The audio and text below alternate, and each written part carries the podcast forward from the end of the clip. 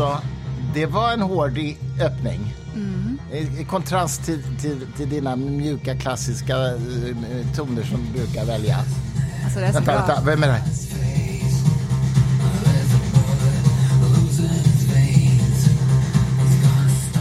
Det här är ju då Thåström. Hans band... eh, Peace, Love and Pitbulls. Det är så bra! Det är så himla bra. Det här är... Um, lyssnade jag jättemycket på eh, i samma period som jag lyssnade jättemycket på Marilyn Manson. Mhm. Jag har ju varit i enlighet med samtiden några få gånger i mitt liv. Mm. och då var det... Och, det var, ja, och, då var Det det var ju, det. och då var det ihop med. Manson och Peace, and, Peace, Love and Pitbulls. Sen Eh, var det vad, över. vad säger det? Sen Din- återvände jag till Haydn och Din, Beethoven. din romans med samtiden var över sen. ja, exakt. Korta Precis. flört med samtiden. Apropå ingenting, jag måste bara säga det väldigt fort, så fick jag lära mig idag faktiskt att eh, Brahms första symfoni Mm. ibland kallas för Beethovens tionde. Hur får du att det att gå ihop då, Stuart? Ja, du, det förstår jag inte överhuvudtaget. Varför då? Alltså, jag är ju så okunnig på klassmusik så jag vet inte ens om de överlappade varandra livstidsmässigt eller Mm. I någonting. livsstil, att de Livsstil. klädde sig likadant. att de hade Nej, samma, alltså- samma preferenser vad det gäller Jag tjejer är och sånt. djupt okunnig på, på, på dessa kompositörer. Nej, men det var- Berätta för oss. Det var ju alla. att Beethoven gjorde ju nio symfonier, Ja. Inte tio alltså. Mm. Men när, Beethoven, när Brahms då gör sin första, då kallas den för Beethovens tia. Ja, okej, men levde de nära varann? Ja, precis. Båda två var I kompositörer i den sena romantiken. Mm. Så att eh, det, Brahms gjorde väl någonting då som man upplevde, jag är inte så kunnig på Brahms, som man upplevde som någon form av slutförandet i Beethovens egentligen då. Och man tyckte att det var musikaliskt likt eller i samma tradition då? Ja, inte bara att det var en kopia, utan det var väl att han gjorde en naturlig följd på det som tidigare hade gjorts. Mm. Eh, det jag skulle komma tillbaka till, apropå Peace, Love and Pitbulls, det var ju att han hade ju då Torst, Torström, Torst- Thåström, det här bandet, eh, som, var det i Amsterdam han var, kanske? Det brukar ju sällan vara ett gott tecken att någon åker till Amsterdam och är där länge, eller hur? Mm, Många har ju gått förlorade i Amsterdam, eller hur? Ja, ja, ja, du menar droger och hela det? Liksom. Ja, det, precis. Man förknippar ju inte Amsterdam kanske med liksom sak, sakralt levande. Nej, verkligen inte. Jacques Nej. Brels In the Port of Amsterdam, eller Amsterdam som den bara heter egentligen, sången. Den handlar just om det. Ja, ja, precis. De la Port d'Amsterdam. Oj, och eh, Cor- Cornelis, han, det var väl där som han tog massa heroin och sen tatuerade in en tiger på bröstet utan öron för att det gjorde för ont. Ja, det sista vet jag är sant, för, det har jag sett till och med privata bilder på Cornelis eh, via en av hans nära vänner, men med den där tigern utan öron. Men om han tog heroin i Amsterdam, det vill jag hålla osagt och eh, kanske till och med ska undvika att slå fast med tanke på förtalslagstiftningen i Sverige. Precis, det känns inte som att hans släktingar är så på hugget vad det gäller förtal, Nej, det tror förtalslagstiftning. har rätt. Eller hur? Det känns som att de har andra saker att bry sig om. Det är, Men det det är liksom inte. Alex Schulmans släkt vi har att göra med direkt. Nej, precis. Tack och lov. I alla fall, i alla fall. Eh, det jag skulle komma till var att Marilyn Manson, som jag älskade jätte- jättemycket, eh, lyssnade jättemycket på Thåström. Han Mm. lyssnade på Peace, Love and Pitbulls och tog faktiskt inspiration från Thåström. Åh, fan. vilket inte är så allmänt känt. Det tycker jag är imponerande. Men den här Ma- Manson, har han tagit sitt namn efter, mass, eller inte massmördaren, men seriemördaren i alla fall? Manson, ja. Ja, det är inte, Inte jättefräscht. inte, han är inte jättefräsch. Charles eh, Manson, som dog bara för några par år sedan, tror jag, i Ja, fängelse. precis. Det är sällan en bra sak att man ska liksom rispa in ett hakkors i pannan på sig själv. Han gjorde ju det. Alltså. Eh, ja. Men... ehm, förlåt, Nåväl. vad skulle komma till med det nu igen? Det kan man undra. Ja, det kan man verkligen undra. Ja, men Thåström är ju en, en fantastisk musiker, det måste man säga. Även om jag aldrig har varit in, inne på honom riktigt, så är det ändå... Kanske var Man det... ser att han har kvalitet. Ja, verkligen. Eh, Men kanske var det redan, eftersom jag råkade då älska Mansons musik när jag gick i sjuan, åttan, eh, då jag blev tvingad att kunna lära mig separera verk och person redan där. För att han var ju så frånstötande, Manson. Han var ju verkligen det. Jag tyckte inte han var tilldragande på något plan alls, men jag var verkligen helt fängslad av hans musik. Och hur de här mörka melodiska sångerna, det var som en mörk variant av nästan eh, glamrock, märkligt nog. Jag gillade det En jättemycket. version, ja, det kan man säga. En mörk sån variant. Men Men, alltså, det ja. jag skulle säga, det, det, säga var Ja. eh, att i Tyskland finns det ett uttryck som jag tycker är jättebra och det är att han var en bra människa trots sin kvalificerade konst. Förstår du? Så att när man, i, när man då Jaha, pratar ja, ja, om ja. konstnärer... Men inte just om honom menar jag. Nej, gud, inte just om honom. andra. Om konstnärer och utövare Ja, jag så. förstår, Då ja. brukar man säga att ja, trots att han var så bra konstnär var han en bra människa. Ja, för att ja. ofta så är det inte så. Och det, det ska inte nästan. Men sen behöver man ju för guds skull inte liksom typ Nej, använda det som en förevändning för att få bete sig som ett svin. Inte alls. Det är bara det att det är Ja. sällan sympatiska människor som gör Skilja storverk. sak- ja, ja. Och samma sak gäller vetenskapsmän också. De är Ja. inte jättehärliga. Ja, nej, visst. Lars von Trier till exempel. Ja, Ingmar. Bergman. Nej men sluta nu. Han var väl inte jättecharmig mot kvinnor och sitt sätt och, och mot andra heller.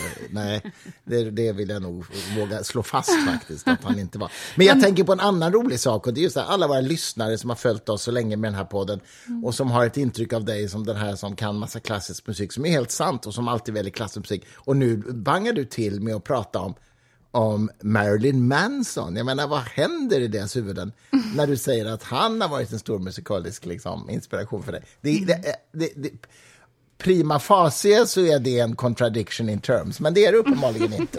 Han har ju som tur, det tycker jag of- ofta är ett kvalitetstecken, det är att han har ju inte släppt jättemånga album, Manson. Nej.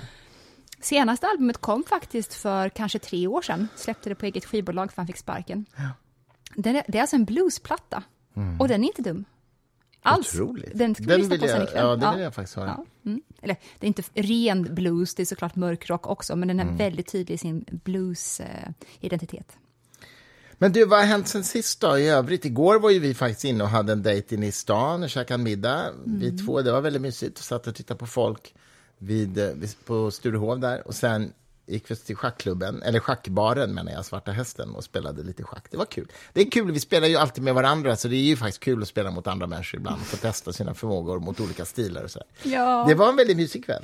Det var väldigt, väldigt mysigt var det faktiskt. Och eh, idag väntar vi ju hem min, min son som jag inte har sett på två veckor. Du har i alla fall hängt med honom en vecka nere i, små, i, nere i Småland utan mig. Men jag har inte sett honom på två veckor, drygt. Han kommer hem från Filmkollo där han har lärt sig att filma och klippa film. Att göra film och klippa film. Vad har hänt i ditt liv sen vi poddade sist? Eh, Jag har haft lite möten om vad jag ska göra i framtiden med det. mina kommande böcker. Det blir bra. Det blir, Det blir många böcker. Vi, vi, vi håller det Varför låter jag så lite här hem, rolig?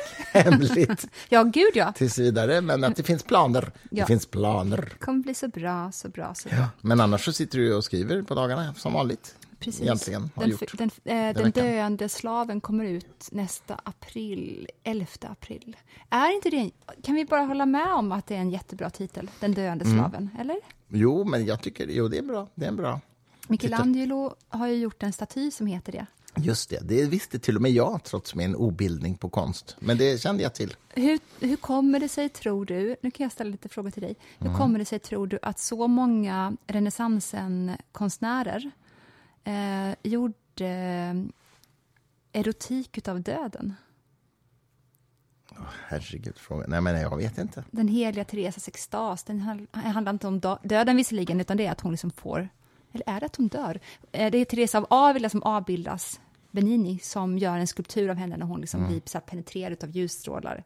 Och det ser ser ut som en så här, det är jätte, jätte Men kanske för att det är liksom en okontrollerad, stark emotionell händelse. Även döden är ju det. Och att det är en frihet i det då. Ja, kanske. Ja, nej, jag, vet, alltså, jag verkligen har ingen aning. Det där vet ju du som är konsthistoriskt begåvad. Men det är nog ingen, alltså Freud var ju den, om inte jag minns helt fel, den första som kallade det för lilla döden. Det är också fint, Mm. Ja, eller hur? det. Och det finns ju också jätte, jättetydliga De andra... kallade orgasmen för den lilla döden. Ja. Ja, precis. Mm. Och jag tror inte det är för inte också som väldigt mycket inom de mystiska traditionerna där man förknippar andlighet med sex. Och då är Mm. det liksom inte på ett sånt där jättefrånstötande, obehagligt gruppsexsätt, utan det är liksom Mm. i kärleksmötet, i det djupaste mötet två människor emellan, så Mm. händer någonting med den som de menar då går tillbaka till verklighetens grundvallar på något vis då, eller, Mm. eller slungar den dit. Grundvalen. Ja. ja. Och on that happy note, nu kommer jag gå vidare nästan från det här samtalsämnet för att jag känner att, Ja, ja, ja, att ja. jag Go, go, go. Vi, att bli du, vi har ju obekväm. lite lyssnarfrågor Eller, ja, som, vi ska, som vi tänkte att vi skulle prata om, eller hur? Mm. Det här blir så här, lyssnarnas responspodden blir det den här gången. I viss mån. Ja, men eller hur? jag hade hoppats att det skulle vara flera meddelanden utav sorten, vad är det för fel på er? för det tycker jag skulle vara mysigt att prata om. Jag vill jättegärna dissekera vad det är för fel på oss. Ja, för tro det mig, det är fel. säga, men- Det är fel på oss och det är jättemycket fel på alla. Alla. Men jag tror de som tycker det har nog slutat på. lyssna för länge sedan på den här podden. Ja, och det är väl något sundhetstecken då att man bara fortsätter att lyssna på sånt som eh, man inte stör sig på. Får jag bara säga en sak till eh, innan vi går in på alla lyssnarfrågor, eh, apropå den gångna veckan. Det jag har hållit på med ganska mycket, det är nu att planera... Förlåt, jag glömde fråga dig. Plane- nej, men planera releasen av Elon Musk-biografin som nu äntligen är på tryck och som ju kommer ut till hela världen den 12 september. Och det är, det är faktiskt himla kul, för det är det största projektet vi har gjort på förlaget faktiskt. Ja. Eh, så det, det ser jag fram emot. Jag ska inte säga några detaljer kring releasen här, men det är ändå... Eh, ja, vi kommer göra en massa roliga saker kring detta och eh, det, det har varit väldigt kul att jobba med, det där, med den där boken. Jag undrar verkligen hur Walter Isaacson är som person. Mm. Han har ju haft, han, jag tror han har varit så här, chef för CNN och chef för någon tankesmedja. Jo, han har haft jättemånga tunga uppdrag. Och skrivit då biografier om Steve Jobs och Einstein och eh, Leonardo da Vinci och så. Jag, vet, jag skulle vilja läsa något så här granskande reportage om Walter Isaacson. Ja, det hur. Mm. han blev den här personen som får de här Men uppdragen. det som är kul är ju alltså att eh, Elon har ju låtit honom vara med på allt han har velat i, i ett par års tid. Men inte fått läsa någonting innan. Nej. Så det är ju hela poängen med den här biografin, att den är ju inte styrd eller påverkad av Elon Musk. Så ingen har ju en aning om hur han kommer reagera, alltså Elon himself, när den här kommer. Det, det är, jag som förläggare är ju, har ju en viss anspänning inför det. Jag tror i och för sig att om All Elon... publicitet kommer vara bra Ja, det är det jag tänkte för säga. Om, om. Elon sågar den så kanske den säljer av det också, inte vet jag. Oh ja, absolut. Men det är ändå kul att säga, jag vet det verkligen kommer inte vara till er fördel om Elon går ut och hyllar den. Nej, nej, det har Att du hans anseende som det ser ut nu är inte helt... Men Mm. det vore inte jättekul ifall man har som ett PR-grej kunnat få igen... Nej, om Musk hatar biografin och Mm. att han får Walter Isaacson att möta honom med en sån fistfight i buren.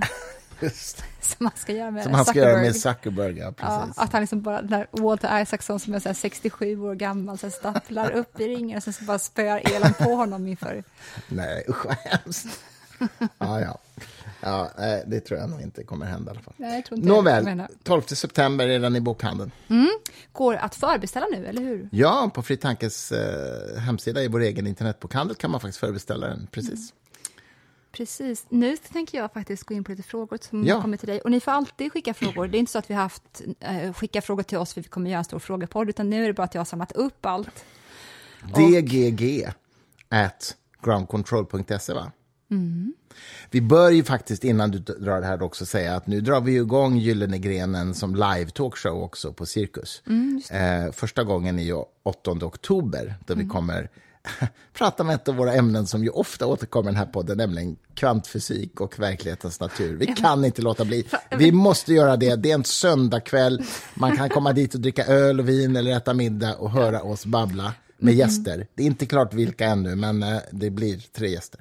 Toppengäster kan vi säga Ja, nu. det kommer- och det är det alltid. Biljetter går inte att köpa än, men ni kan också mejla oss till vår mejladress Mm. som är då DGG at groundcontrol.se. Så att eh, mejla oss så får vi er mejl och då kan vi också skicka ut till er att nu kan man köpa biljetter. Så då Precis. kommer vi påminna er i så fall. Det kan vi göra. Ja, men det är inte så att det är rätt med kvantfysiken att det är så här, nej men det har vi redan pratat om en timme. Så det är klart. Så det är klart. avgjort nu och går, löst. Nu går vi vidare. Den här du, frågan, kommentaren, eh, älskling. Eh, Från en lyssnare. känner alltså. du till Tor Nörretrander?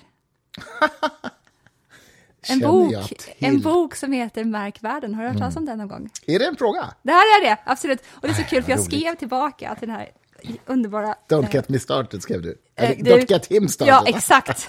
Precis. Så okej, Christer kan börja Ja. prata och jag går typ och tar ett bad. så, Nej, det gör du inte. Men nej, älskling, jag vill också höra. Jag ska säga den korta versionen. Ja, jag känner till den. Jag läste den när den kom. Och den boken gjorde mycket stort intryck på mig. Jag brukar hävda att det är den näst mest inflytelserika bok som jag har läst i Efter mitt liv. Bibeln. Nej, inte efter Bibeln. I'm so sorry. Utan efter Gödel Escherbach utav eh, Douglas Hofstadter, som är min nummer ett. Men nummer två, märk världen, Tor Nörretranders. Och eh, han är ju en dansk vetenskapsjournalist och har skrivit flera böcker. Eh, den, ja, den betyder jättemycket för mig helt enkelt. Och jag träffade Vad handlar den om? Ja, det, ja, det är inte helt lätt att beskriva. Den handlar om vetenskap, den handlar också om medvetandeforskning, medvetandefilosofiska frågor. Det var där jag första gången bekantades med de experiment som har gjorts eh, som handlar om att, jag, jag kan inte dra detaljerna för det tar för lång tid, men där man i princip mäter hjärnan när, och, en, och klienten, försökspersonen, får säga när hen fattar beslut om att trycka på en knapp med höger eller vänster hand. Eh, alltså man får välja det. Och, och, och man kan då, på något sätt som jag inte riktigt vet nu, så kan man se att hjärnan mobiliserar den muskeln i höger eller vänster hand innan personen uppfattar att hen fattar beslutet. Innan man tror att man har valt. Ja. Vilket totalt fuckar upp allt resonemang om den fria viljan. Ja, det kan man lugnt säga. Och det finns flera experiment i den riktningen. Och det finns också stora diskussioner och kontroverser kring hur det ska tolkas. Men i alla fall, där, i den boken mötte jag det för första gången. Mm. Tor Nörretranders eh, eh, blev jag så fascinerad av så att jag kontaktade honom. Han kom till Stockholm, han var vi lunchade, han var faktiskt på en stor sommarfest jag hade här ute i närheten av där vi bor. Eh, vilket jag hade glömt, men nu när jag återtog kontakten med honom... För du gjorde det ju. Ja, bara för några månader sedan. Och vet du varför du gjorde det? Ja, det vet jag. jag vet det. Nej, men han har skrivit en biografi om Nils Bohr. Ja, Och eh, den ska vi ge ut på svenska. Så att, eh, vi det är en har... drömbok. Ja. Vem vill inte läsa en biografi om Niels Bohr? Nej, precis. Och, och hans roll i kvantfysiken och allt det där. Mm. Så att, och det är ju hans landsman, så att säga. Nils Bohr var ju dansk Äntligen. också. Alltså att inte den finns redan. Men det, men det är väldigt kul för att jag hörde av mig till Nördigt-Anders och sa liksom, hej, minns du mig? Vi åt lunch i Stockholm för 30 år sedan, skrev jag. Och han sa liksom, vad då minns? Herregud, jag var ju på din, ditt party, ditt sommarparty Aj, aj, en hel aj. kväll och det hade jag glömt. Han bara, vad, vad pratar du om? Vi var ju två veckor på Ibiza förra sommaren ihop och tog svamp. Nej, det gjorde vi inte. Men det var väldigt roligt i alla fall. Så vi ska ses igen snart. Vi var ju med mitt förlag, för att jag Ja. och Tor har samma förlag Just det, i Danmark, I Danmark, som heter... Gyldendal. Just det. Och, Eh, Skandinaviens äldsta förlag, va? ja, det är det. Det är äldre än Bonniers. Ja. Det är lite kul faktiskt. Eh, och då så träffade vi ju förläggarfolket som har, har hand om Tor också. Och, och sen så började vi kommunicera, eller du och han började Mm. Ja, det. efter det. Mm. Så att Så det. du måste få hit honom. Ja, men absolut. Men, men vi har redan sagt det nu, att när han, när han passerar Stockholm nästa gång så ska vi absolut ses. Men det var roligt att en lyssnare tar upp Märkvärlden, för att det är ju ändå en bok som är ganska gammal. Det är ju länge sedan den kom. Han heter Pontus för övrigt. Pontus. Ja, men eh, grattis Pontus till att du också upptäckt Märkvärlden, för det är en fantastisk bok. Tor Nörretrand har skrivit flera böcker sen, en bok om evolutions... Eh, ja, om evolutionen som heter Den generösa människan. Den översattes också till svenska. Mm. Det låter inte som att det är en jättetydlig marxistisk analys i den, eller? Nej, men den handlar, om, den handlar faktiskt om att evolutionen ofta misstolkas till att det är en kamp och den starkaste Exakt så. överlever och sådär. Och survival of the fittest översätts ju felaktigt ofta till star ja, den starkastes överlevnad, men det är den mest anpassades överlevnad det handlar om, Mm. Ja, inte styrka. Ja, precis. Och är det inte intressant att alla ideologier på något vis, om man kokar ner dem långt nog, går tillbaka till en sån här urfundamental grundsyn på vad människan är för Ja. djur för någonting. För jag menar, den marxistiska maktanalysen, då är det bara söndra och härska konstant och se vad kan jag eh, ta utav dig. Och ifall inte liksom samhällssystemet är jätte, jättehårt omkring oss så kommer det bara utbrista ett mayhem där vissa få på toppen tar allt. Och den, nazisternas tolkning av darwinismen var ju också den att det är verkligen starka och svaga raser och liksom hela den. Och det är också en, en evolutionens process handlar ju om, och det har jag sagt många gånger när jag håller föredrag om det här, det är ju dels att man ska överleva såklart, men att man också ska få avkomma eh, och ta hand om den avkomman så länge så att den själv hinner reproducera sig. Det, först då har ju evolutionsprocessen säkrat genernas överlevnad, så att säga. Vilket innebär att det finns mycket, ett, ett moment av omhändertagande, om att, så att säga, ja, föräldraskap om man så vill, Ja, också. ja, ja. Och dessutom visade det sig ju då, samarbete var ju ett överlevnads... Eh, har, har ju ett överlevnadsvärde, det har ju evolutionen visat. Men också vad det för grundmotivation som människor har inombords. Är det att jag vill bara eh, roffa åt mig för mig och på sin höjd mina nära och kära? Eller är det så faktiskt att jag i första hand drivs av inre kall som jag vill förverkliga här på jorden? Och för att kunna förverkliga dem så måste jag samarbeta med andra människor och på, förhoppningsvis då på kuppen så blir de också eh, Jo. Då då kan de också förverkliga sig i detta. Och jag vet att hela den här förverklingsretoriken är en jättemodern uppfinning som inte alls har hemma egentligen i en seriös diskussion. Men ni förstår ändå vad jag menar. Jo, men, ja, men precis. Men, men det där är ju naturligtvis intressant, för man kan ju säga så här, vi har ju utvecklat medvetande, evolutionen har utvecklat vår, ett medvetande och med olika psykologiska mekanismer. Och de kan ju, de kan ju analyseras i sig inom sitt realm, så att säga. Oj, det var jag som tappade mobiltelefonen, det gör inget. Men det är ju också så att om man bara strikt tittar på evolutionen som mekanism, alltså eh, eh, mutationsvariationer och, eh, och, och naturligt urval. Det är liksom de enda mekanismerna som verkar inom evolutionen. Ja. Så är det ändå på det sättet Enligt, att ö- enligt, enligt, enligt evolutionsteorin ja. så, så är det ju även i givet endast det så kan ju alltså samarbete vara en, eh, eh, eh, en process som naturligt urval selekterar därför att det har ett överlevnadsvärde. Då, Även utan så att säga essentiella förverk, självförverkligande eller förverklingsaspekter. ja, precis. precis. Det, det, det hör till en annan liksom, dimension, abstraktionsnivå att prata om det. Verkligen. Jag var ju och lyssnade på Joel Halldorf när han hade en föreläsare från Notre Dame i USA. Ja. Det här gjorde jag ju innan du och jag träffades. Och då, då såklart också innan jag och Joel träffades, för jag träffade ju Joel genom dig. Eh, men då minns jag att jag försökte ställa en fråga till den här föreläsaren vars namn jag glömt nu. Och det hade att göra just med den liberala ideologin att göra. Och det var för att jag kunde se att det fanns en människosyn i alla ideologier. Och på vilket vis de då har lämnat avtryck i samhällsplanering och vilken, vilket ramverk som politiken ska medföra till individernas liv, eller för gruppens liv för den delen. Men jag kunde inte se vilken människosyn som ligger bakom liberalismen. Alltså det var som att den var Varför då? Ja, jag vet inte varför jag inte kunde se det. Jag kan fortfarande inte se det. Det enda jag kan se då är att eh, den liberala grundtanken om människan är att hon är kapabel till att axla den här friheten.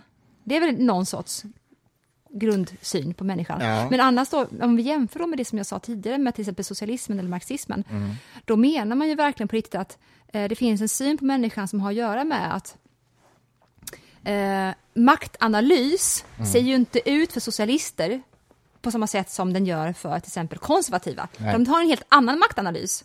Men jag hittar ingen maktanalys alls hos liberaler. Vad finns för maktanalys där? Ja, det beror på den här maktanalys, men jag menar, liberalismen bygger ju på idén om eh, autonomi och frihet. Ja, och då säga. säger väl det då att ni tror, nu säger ni, Ni. ni tror att vi är kapabla till att axla det, för att annars har ju inte ni företrätt det. Till skillnad från er illiberala då, som I'm not going there. och du, och, du och Orban. Åh herregud! Det var inte snällt. det var ganska roligt. Skrattar mig jättemycket i mun. Apropå Joel Halldorf, jag måste bara säga... Apropå ro- Orban. Eh, vänta, vänta en sekund. Jag måste bara säga ro- apropå Joel Halldorf, eh, som är en god vän till oss båda. Eh, han, skrev ju, han skrev ju dagens absolut roligaste tweet i alla fall. Ha- jag kommer inte ihåg ordagrant, men den var typ så här. I och med att Sverige vann eh, mot Australien i damfotboll och nu fick brons, så sa han så här. Alla är jätteglada över Sveriges vinst mot Australien, utom utilitaristerna som naturligtvis höll på Australien, för de har ju mycket större befolkning. Gud vad roligt! Visst var det roligt? Alltså, det var den roligaste tweeten idag. Nej, jag är helt chockad. Vi måste sluta podda nu. Jag Ja. är ju inte utilitarist, men det är ju faktiskt du. Det är ännu en sak vi skiljer oss åt kring faktiskt. Ja, jag är nog lite mer utilitarist än du i alla fall. Ja, det är jag faktiskt. Precis. Eftersom jag tror, betror, betror, jag tror på objektiv moral. Nu går vi vidare. Eh, Läsarfrågor? Nej, jag menar lyssnarfrågor. Okej, nu- varför skrattar du?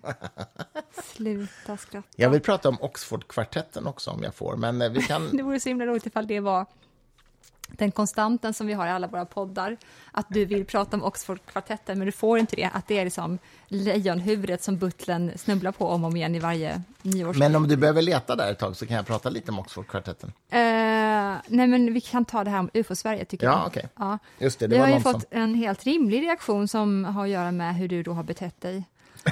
jag har betett mig Och- i podden Nej, men det, är alltså. alltså, det är många som reagerar starkt kan jag säga.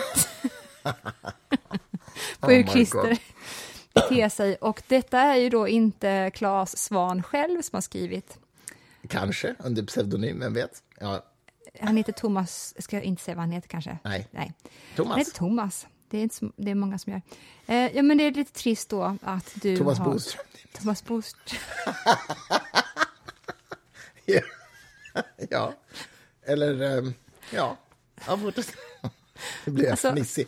Vi, vi har för lite champagne, men okej, fortsätt. Mm. Men det- Tänk att ditt glas alltid tar slut så himla fort. Jättekonstigt, det är för Det är att så det så varmt det konstigt. dunstar. Hörde du förresten Malin Mm. Pass? Jag får panik på min radioröst när jag sitter så här. Mhm. Hörde du förresten Malin Persson Giolitos sågning av Thomas Bodström i... Uh, Nej, Okej, den är lite kul. Thomas Brolin är också sportkille. Nu är det inte sport det här handlar om, det handlar om ufos. Det Okej. kanske är samma sak Ufos, också. shoot! Ehm, Vad har jag gjort bort mig eh, med nej, nu? men Behöver jag säga mer än att det handlar om Claes Svahn och UFO-Sverige? Och de är ju inte okritiska då, UFO-kramare, utan snarare, som vår skrivare skriver, eh, en organisation som tar emot gemene mans observationer av märkliga fenomen på himlen och annorstädes. Eh, så att, Nej, men det, vår lyssnare tyckte att jag framställde Claes Svahn i lite för dålig dag. ja, men som foliehatt ungefär. Ja, nej, men eh, ja, och det, det är möjligt att jag gjorde det för mycket. Jag eh, För mycket. vet... Men, men noll, är inte, noll är inte där du vill landa. Jo, foliehatt skulle jag inte säga att han Okej. Men absolut inte. Eh, Jag vet att han har en kritisk blick på ufon, jag vet det. Men ehm, jag tror ändå att ufo-Sverige består i stor utsträckning av personer som väldigt gärna vill tro att ufon har varit här.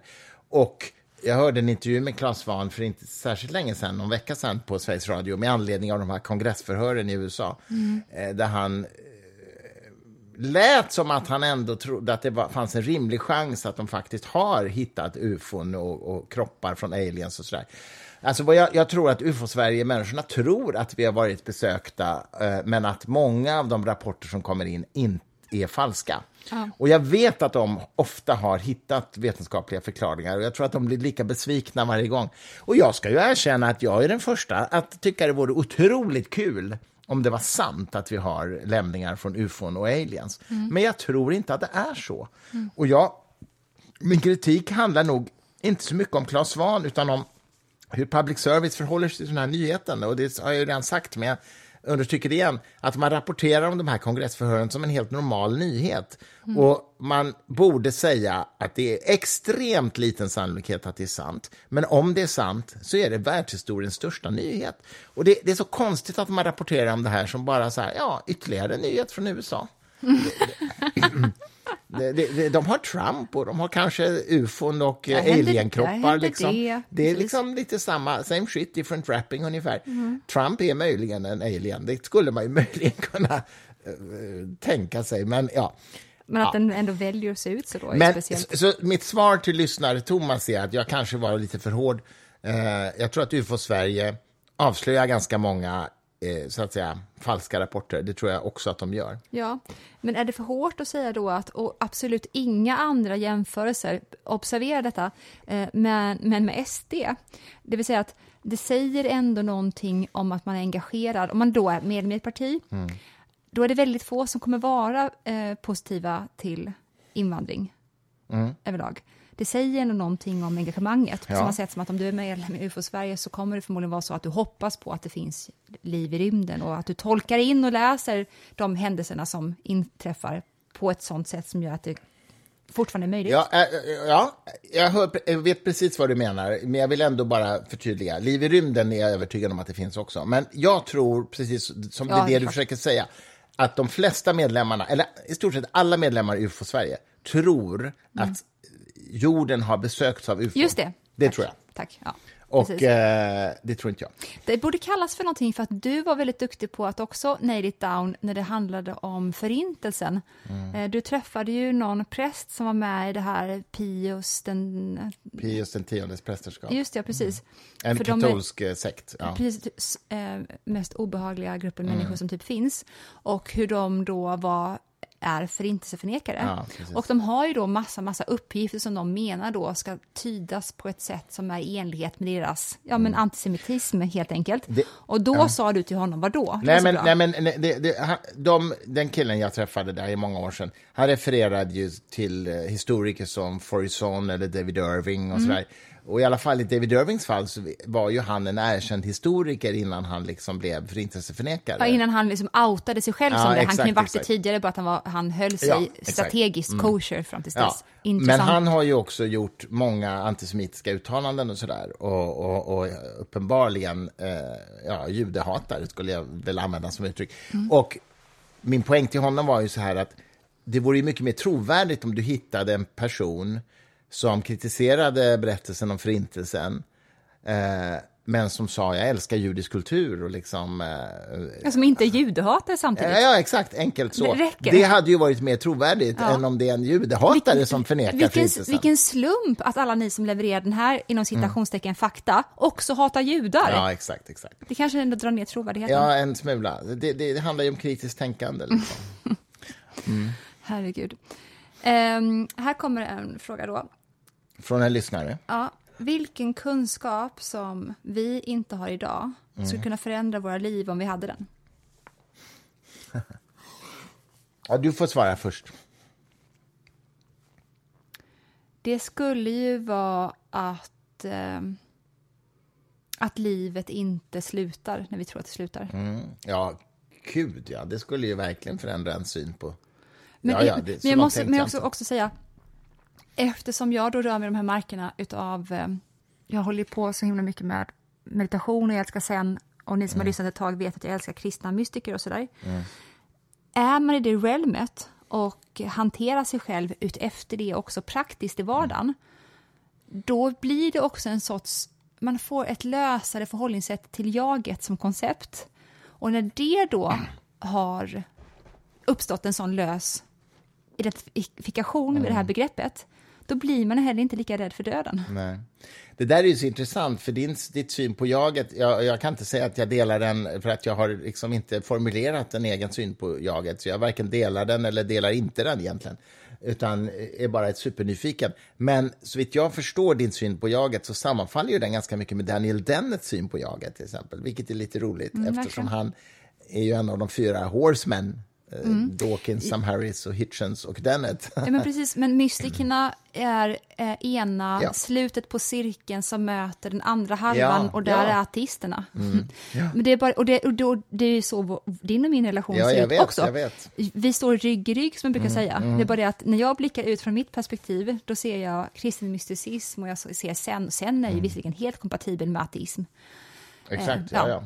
Ja. Rygg mot rygg och fightas mot dogmatisk teism. Ja, det gör vi. Det gör vi båda det två. har vi gemensamt. Det är roligt. Ja. Nu får du svara. Eh, ehm, vilken kunskap... Ja. Eh, jo, men det är nog alltså det vi talade om alldeles nyss. Tänk om vi fick, om vi fick belägg för eh, kanske intelligent liv i alla fall i universum. Att om man hittar bakterier på Mars så är det ju jättehäftigt, men det är inte jättespännande. men man korkar inte upp för det, gör man inte. Nej, man korkar inte upp för det. Men om vi, om vi hittade intelligent... Så här, om vi fick kontakt med intelligent liv i universum, det vore nog... Det, det för mig skulle vara a game changer. Det skulle vara transformerande för min... Vad skulle du göra med dig då? Nej, men det skulle... Alltså, gud, det skulle trigga min nyfikenhet något så fruktansvärt. Jag har ju väldigt stark nyfikenhet i mig. Jag, jag, jag, jag kan ju känna att jag hoppas att jag får leva så länge så att jag får uppleva medveten AI, till exempel. Jag kan känna att jag skulle vilja uh, leva så länge så att jag får uppleva en... um, en rimlig och sammanhängande, eh, en koherent beskrivning av kvantfysikens eh, natur eh, och då intelligent liv i universum. Få kontakt med det, det vore bara så otroligt häftigt. Jag älskar ju såna spännande aha-upplevelser och det skulle ju vara kanske den häftigaste. Jag kan inte låta bli att tänka på The Office nu, med Ricky Gervais. När han, okay. den här, vad heter han som ser så himla rolig ut, som var med i armén, tycker han tidigare. Ja, men han ser ut som tönten på kontoret. Ja, just det. Just det, just det. Och att han sitter liksom och tänker och så frågar någon annan på kontoret, vad, liksom, vad tänker du på? Jag tror man är något stort. Då säger han, jag undrar om det någonsin kommer födas en pojke som simmar lika fort som en haj. okay. Det var så kul om jag hade svarat det istället, känner jag nu. Eh, nu går vi vidare. Mm. Mm. Lyssna, fler, fler lyssnarfrågor alltså? Mm. mm. Vilken kunskap som jag inte har idag? Ja, men det var den jag... Okej, förlåt, jag tog två bilder på den. Sorry. att... Samma fråga, men helt nya svar, som varför, Einstein sa till sin sekreterare. Många... Det vet du, va? Nej, vad sa han? Varför När det? Einstein undervisade så, sa, så, så uh, satt han och skrev frågor till nästa vad heter det, tenta. Ja. Och hans sekreterare sa, men professor Einstein, du kan ju inte, du kan inte ta samma frågor som du hade förra året på tentan.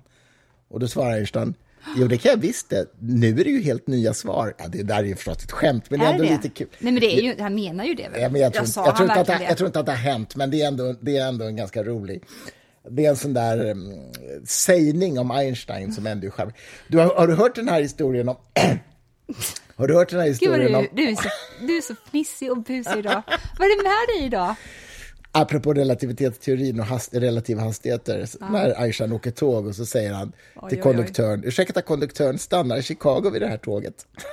Älskling. Det är väldigt... De, de, de som lyssnar nu, det, det, är helt tyst nu. Varför skulle de prata när de lyssnar på oss fysiken? Jag kan för, en Einstein-historia till, nej, men det kanske jag inte får ta. Du får förklara den istället. Nej, men det handlar ju om att alla, alla hastigheter är relativa. Det går inte att säga att mm. ett objekt rör sig med en viss hastighet, för det är bara i förhållande till ett annat objekt. Och det där upplever man ju när man åker tåg. Alltså ibland kan du ju titta ut och titta på tåget bredvid, alltså mm. som står på banan bredvid. Mm. Och så ser du att det rör sig och då vet du inte direkt om det är det tåget som har börjat åka eller ditt eget tåg som har börjat åka. Mm. Det är ett väldigt, väldigt illustrativt exempel. Truly. Här kommer nästa fråga. Ja. Eh, vilken kunskap eller insikt har påverkat eller skakat om era liv mest? Du får börja. Eh, kvantfysiken. Är det så? Ja, för det är ju det är, man lärde sig någonting i skolan om hur världen var beskaffad. Mm. Och det var verkligen helt i enlighet med den klassiska fysiken. Mm. mm. Det var också grafiskt eh, uppbyggt i eh, mm. lektionsprocessen på ett sånt sätt att man såg, här är den här partikeln, här är den här mm. partikeln. Atomen som ett solsystem och så. Ja, ex mm. exakt.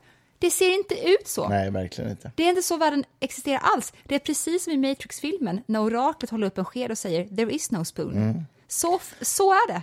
Jag läste precis en bok av en eh, professor i fysik som beskrev väldigt roligt att partiklar eller materia eh, kan ses som ett emergent fenomen. Mm. Och emergent fenomen då, för er som inte vet vad det är, det är, är sådana fenomen som inte kan eller som inte så att säga direkt... Ja, hur ska jag berätta, om, berätta om temperaturen. Ja, men, ja, te temperatur är ett emergent fenomen till exempel. Därför att vi säger att ett ämne har en viss temperatur. Vad, vad är det för någonting? Jo, det är ju egentligen bara ett mått på eh, medelvärdet på atomernas rörelseenergi i det här ämnet. Mm. Ju snabbare de rör sig, desto högre temperatur. Men det intressanta är att temperaturegenskapen sitter ju inte i en atom. Det är inte så att den här atomen har en viss temperatur. Mm. Det, det, finns liksom inte. Utan det är ju miljarder atomer som rör sig med olika hastigheter förvisso, men det medelvärdet på de hastigheterna ger upphov till det emergenta fenomenet temperatur. Då förstår man ju verkligen bra vad emergent ja, fenomen är. Ja. Och många medvetande forskare menar ju att medvetandet mm. är ett emergent fenomen ja, utav de processerna som hjärnan då befinner sig precis. i. Precis, det är ju en av, en av teorierna om medvetandet, alltså att det, att det är så att säga, resultatet av hjärnans eh, fysiska, kemiska, biologiska interaktioner. interaktioner. Och det är ju då en teori som står i kontrast då till exempel till panpsykism, som är en annan medvetandeteori, och, och, och religiösa medvetandeteorier också. Men det är i alla fall en.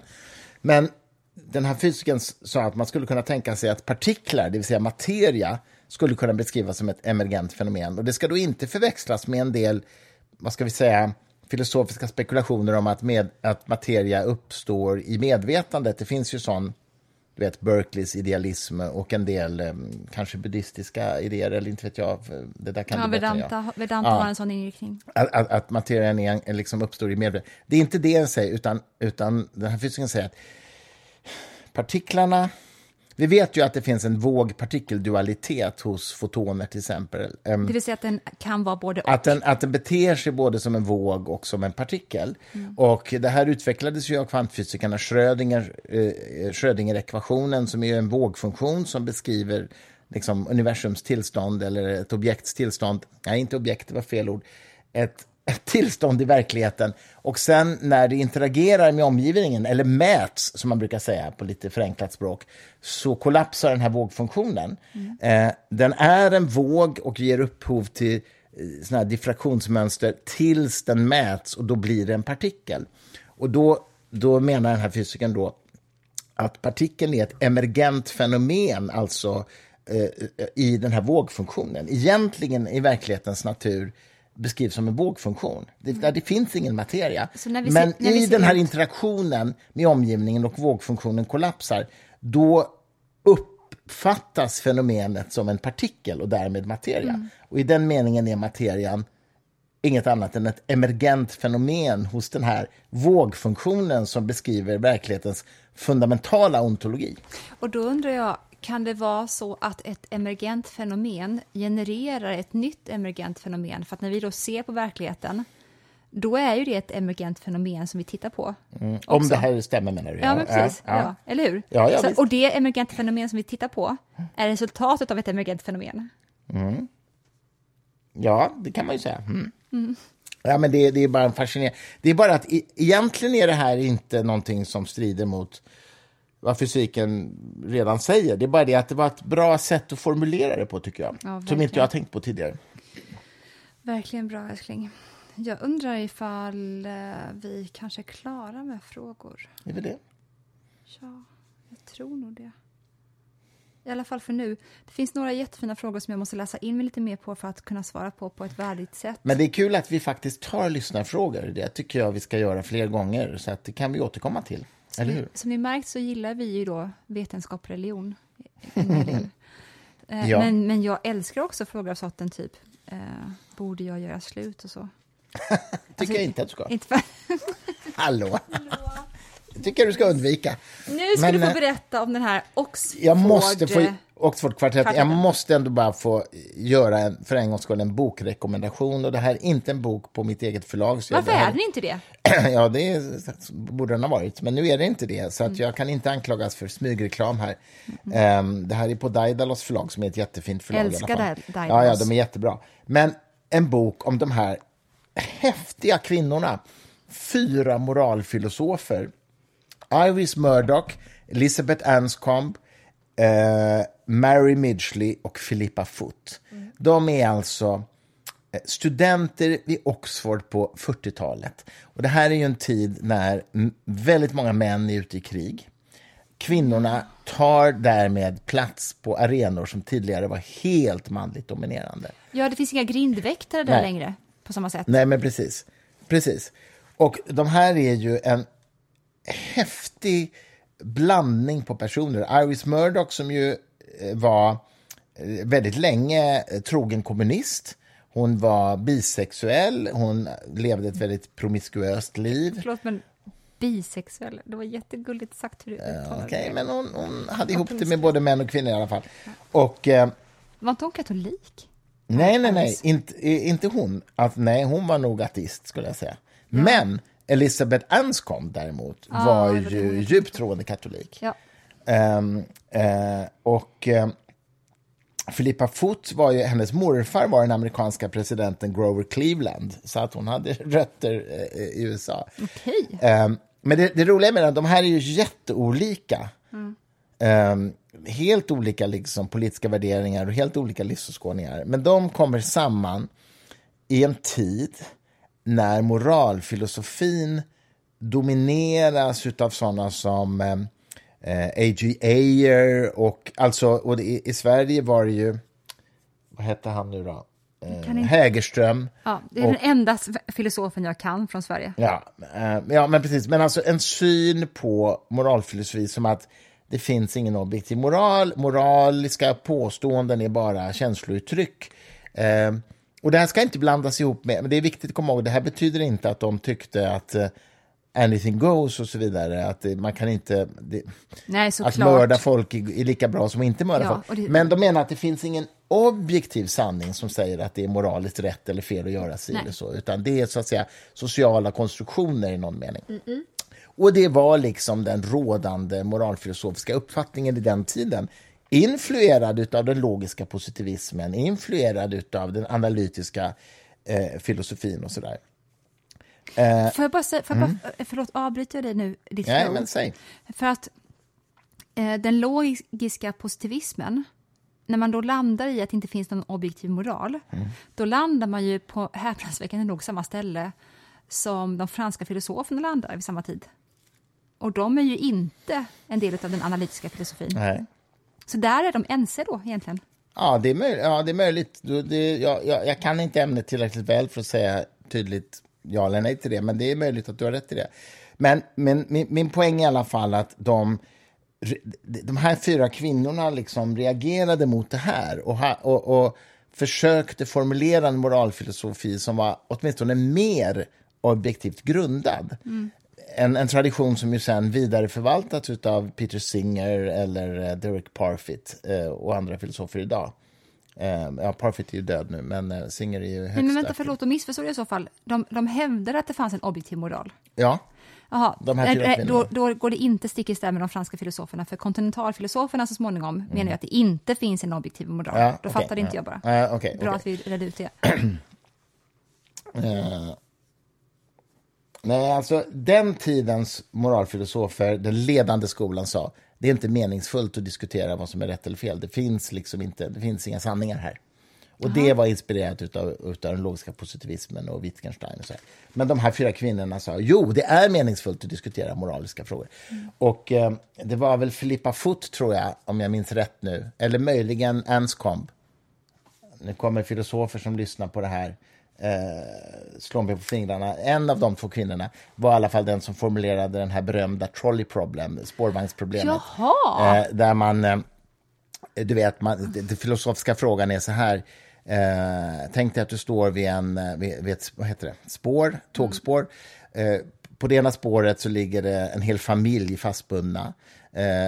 Och på det andra spåret ligger en person fastbunden. Och det kommer ett framrusande tåg som är på väg mot hela den här familjen och kö- kommer köra över den. Men du kan dra i en växelspak som gör att tåget går in på det andra spåret och då dödar en person istället för fem.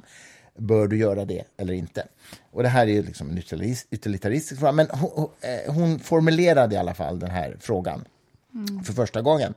Och det som är intressant är ju som man vet idag utifrån hjärn, eh, empirisk filosofiska forskningar på hjärnavbildningar och sådär, det är ju att eh, väldigt många tycker att det är rätt att dra i den här spaken. Det är rätt att växla om spåret till eh, den, till en person dör istället för fem. Men om man omformulerar samma problem och säger att du står på en bro, det sitter en tjock man på bron, tåget kommer under bron eh, mot en familj på fem personer. Men om du knuffar ner den här mannen, då dödas han av tåget, men tåget stoppas och du räddar de här fem.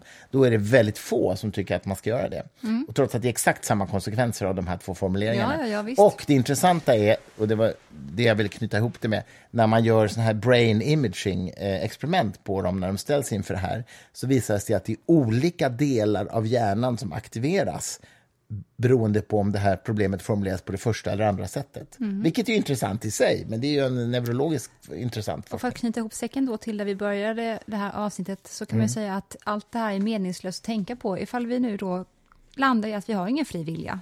Så som, Helt sant. Det, eh, det är ju helt meningslöst då. Men det, brukar ju, det finns ju en sägning som är rätt humoristisk om man tänker på det, som är så här att frågan om vi har en fri vilja eller inte, vi måste anta att vi har en frivilliga, annars kan vi inte skapa ett fungerande samhälle överhuvudtaget. Så vi måste anta att vi har en frivilliga. Vi har inget annat val, vilket är den roliga twisten på det hela. Verkligen. Alla de samhällen som inte har hanterat sitt styrelseskick som att det finns en fri vilja har det inte gått toppen för. Nej, och det jag, kan man jag nog kan, säga. Men jag kan också säga, så som Jung sa om fria viljan, som jag sagt tidigare i Ja. podden, och det är ju, eh, det är klart att jag har en fri vilja och den gör precis det den ska.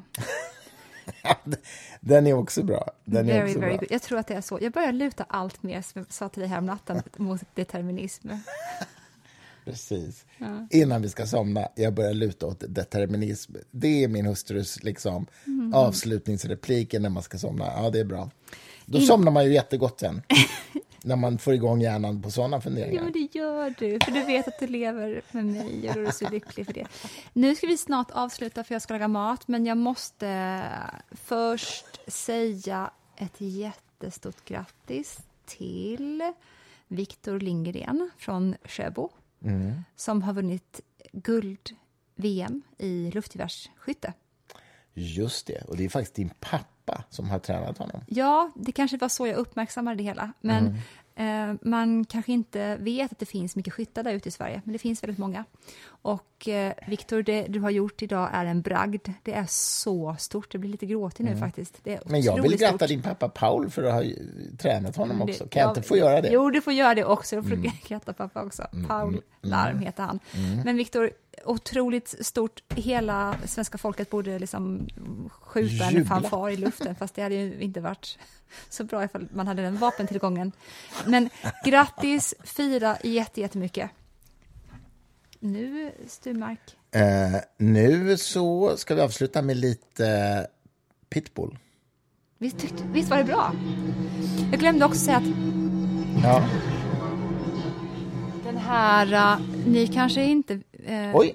Jag är ju 39 och när Beck-filmerna kom, kan det vara, ja de första med eh, Peter Haber Mm. som Martin Beck, då var det den här musiken som de använde i, när alla Beck-filmer började, då kom det här. Mhm. Så om ni känner igen det någonstans och inte vet varifrån, det är från Beck-filmerna.